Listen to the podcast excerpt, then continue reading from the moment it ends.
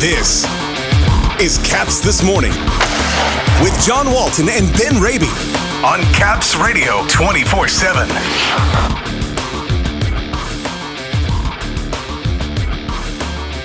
Darcy Kuemper dinged up at practice again. His status uncertain. The team could see several players return from injury in the coming days, and Bailey Johnson from the Washington Post will join us. Good morning, everybody. Today is Thursday, November 16th. Welcome to Caps this morning here on Caps Radio 24 7. Today is a full day away from the rink for the Capitals, a scheduled day off with a practice set for tomorrow before Saturday's game with Columbus. There will be a lot to watch for tomorrow regarding who is able and who won't be able to play on Saturday. It would seem that Anthony Mantha is set to come back on Saturday night after scoring two goals against Florida last Wednesday, but then taking a shot in the left ear that ruptured his eardrum. He said yesterday he lost hearing in that ear for six days, but it's starting to come back now, and he should be in the lineup against the Blue Jackets. On defense, both Trevor Van Riemsdyk and Joel Edmundson could be ready to go this weekend, but Darcy Kuemper, during a short ice drill yesterday at practice, appeared to block a lower body shot in an area without padding. He struggled to get to the bench, limped to the room, and no update of substance from head coach Spencer Carbery yet on his status. We'll see if he's able to get on the ice tomorrow for practice. If he's unable to go, look for another recall of Hunter Shepard from Hershey. Today on the show, Bailey Johnson from the Post is back with us on the win over Vegas, the run the team is on right now, a look ahead to Saturday's game against Columbus and the rest of the homestand, which could put the Caps in a very nice position heading into Thanksgiving. Well, Bailey, thanks for joining us here. This has been a fun little stretch of hockey over the last few weeks for a team that won one game in the first five and was sitting 31st in the league. Now, ninth in the league after their win on Tuesday over Vegas, the defending champs it's not always been pretty, but they're winning games, and it's been fun to watch. It's been pretty incredible to watch, especially with the way they started, like you said, in those first five games. I mean, I looked down last night and realized they'd won seven of their last nine, and it kind of like hits you over the head. You're like, what are you talking about? They've won seven of nine, and it hasn't been an easy stretch as far as the teams they've been playing. I mean, obviously the Vegas win is huge against the defending champions, but the Devils are a good team, even though they're missing a couple guys right now. The Islanders have been threatening at times this year and beat the Capitals 3 0 in their own building just a week before they went out on the island and won it's maybe not super sustainable in some of the ways they're doing it as far as the defensive efforts they're getting and the number of shots they're blocking, the way Charlie Lindgren's been playing in goal. He obviously has a history of going on these sort of hot streaks where he's really locked in for a while, but if he played like that all year, that's probably unlikely.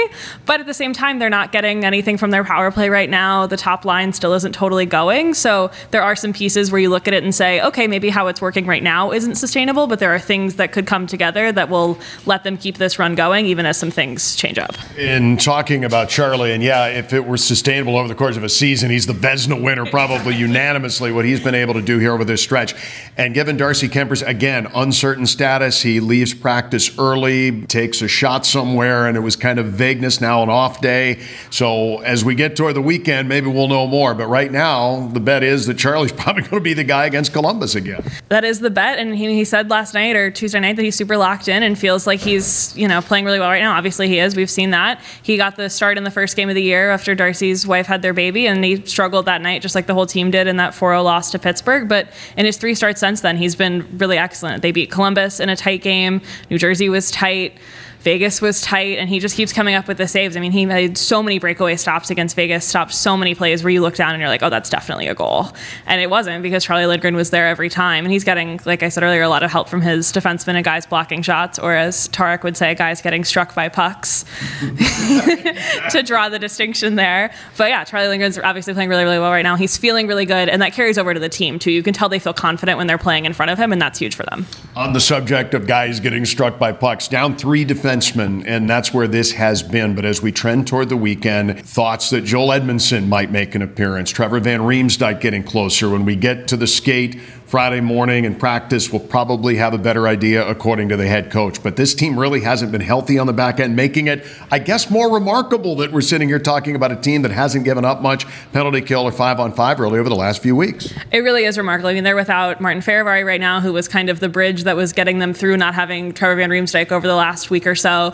Then they lose him in New Jersey. Lucas Johansson steps up against the Islanders and plays a really good game, was pretty good again against Vegas. Their third pair against Vegas was Alex Alexeyev and Dylan McIlrath, which I'm not sure any of us thought was a NHL defensive pairing we would see this year. And they didn't play a lot, but the other guys stepped up and carried the load there. Getting Edmundson back, Van Riemsdyk back will obviously be huge to add some experience on the back end and some guys that have played a lot of games. Edmundson, I think, could go in Saturday, might take a little bit longer because they want him to get some practices in because he really hasn't practiced since training camp, other than this last week or so now that he's been coming back. But it's kind of unbelievable what they've done with the defensemen they've had over the last couple weeks. Not that they weren't winning before when you're 7 1 and 1, but over the course of the last three games, winning them all. Nic Dowd comes back, Nick Bell comes up from Hershey, and Beck Malenstyn suddenly has two goals since Friday. The fourth line is contributing. They had six points on the road trip, came back. Malenstyn with a goal in the third period against Vegas. They're humming right now. They really are. As Nic Dowd would say, two of the three are humming, and one of them is just trying to get through the day. He's been really funny and self deprecating since he came back and knows that his wingers are certainly helping him out. But the speed of Aube-Kubel and Malenstyn really stands out. Dowd didn't even have a very good night in the faceoff circle the other night, which is something you normally think of as his strong suit. I think he went two of 14 against Vegas, which is kind of stunning. And it's even more stunning that I didn't really notice that watching the game because the fourth line still found a way to be effective despite that, which I think is even more impressive. And obviously, Malenstyn scores that goal at the end, showing off some hands that I don't know how many people here thought he had. So they're really, really clicking well right now. So, special teams, we'll start with a good part. The penalty kill has been nothing short of outstanding. And with new parts being integrated this year, some old parts and holdovers like Kuznetsov and Wilson, a couple of shorthanded goals. One of the true strengths of this team, even when there is a power play against, you face Jersey twice, number one in the league, and they had Hughes and Hischier the first time around, so they still got him then. This is a big strength of this team is they're not giving up anything right now on the PK. I think it's 20 straight penalty kills they have going back to I want to say when they played the Wild a couple weeks ago, and the penalty kill really struggled in the beginning of the year. They were giving up one or two a night. The one that really stands out to me is the one against Vegas right after the Capitals major power play expired. That's a moment where when the team that just had the major takes a penalty, everyone in the building knows that the other team's power play is about to have the best power play they've ever had because they're going to feel really motivated to build on the momentum from that five minute kill. And they really didn't get a whole lot on that power play. The penalty kill was locked in again. And that was another moment where you see them and you're like, wow, okay, they've really are locked in right now and are really playing well. And the power play, yeah, not very good. It's been in single digits for a while, only three goals all season, 0 for 20, 21, whatever it is at this point, and just having trouble, even with different looks. And we saw a lot of different pieces in the Vegas game. It wasn't able to come through even on the, the match penalty on Cotter. But the hope is keep trying, and one of these days it's going to break through. And hopefully, when it does, it's able to produce at a pretty prolific rate. I think a little bit of his bounces. I think they're one of the teams that has struggled the most as far as their actual goals versus their expected expected. So they are definitely missing a couple bounces, but it's kind of started to look worse and worse. Less like, okay, they're getting the bounces and it's going to start to go in. It didn't even feel like against Vegas they had a lot of chances that should have been goals. Connor McMichael probably had the best one coming down the slot on that match penalty, but the rest, they didn't really create a lot. Carbery mixed up the personnel. He talked about how they're still trying to break some of the old habits. I mean, the top power play here has been together for 10 years. So they've switched up the personnel and are trying to break some of those habits that those guys are really entrenched in to get them to do some different things things and not just be looking for number eight in the left circle. And part of mixing up the personnel is to kind of take immediately take away those options and say, if you're not going to break them yourself, we're not even going to give you the option of going to them. But they're obviously really, really struggling there right now, and it doesn't seem like they're building any traction on there at this point, which is even more concerning. Last one for you. This is just kind of a peer over the horizon. There's three more games on the homestand until this team is on the road a bunch, really up to all the way to Christmas. You've got a game against Columbus right now, last team in the Metropolitan. You've got a game against Buffalo. They lose Tage Thompson, sounds like, for a while. You've got Edmonton, who defines trash fire right now with what's going on there. Change in coach. We'll see what that brings. They still have McDavid and Draisaitl. But you can see at least a path taking you up to the road trip where if you can win a few more games, even two of these next three, you're right at the top of the Metropolitan Division at U.S. Thanksgiving. And I don't think I would have thought that October 15th. And here they are, just finding ways to win, and now a chance for maybe some winnable games here at home. Yeah, I don't think I would have thought that either. And this is obviously a really important stretch. Even if the way they're winning isn't the most sustainable, they need to stack up the points while they can because it's going to get a lot tougher from here, both with the teams they're playing, how many games they're going to play in a short amount of time. They've had a really light schedule so far to start the year. I mean, they keep having these three day gaps between games and playing only once or twice a week, which is a huge benefit to them right now as they settle into Spencer Carbery's system. But it's going to go the other way on them in the second half of the year when they're playing basically every other night for two and a half months straight. So it's really important that they pick up the points where they can right now and kind of give themselves a buffer for when it gets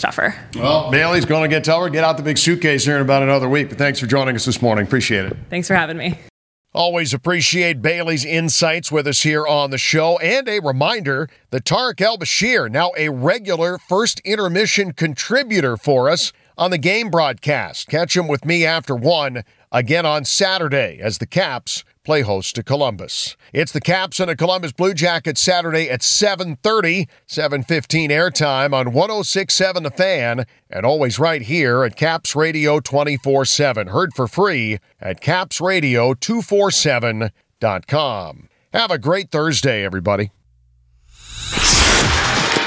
For the latest on the Capitals and hockey news around the clock. Tune in to Caps Radio 24 7. Listen online via the Capitals mobile app at capsradio247.com or ask Alexa to play Caps Radio 24 7 on TuneIn.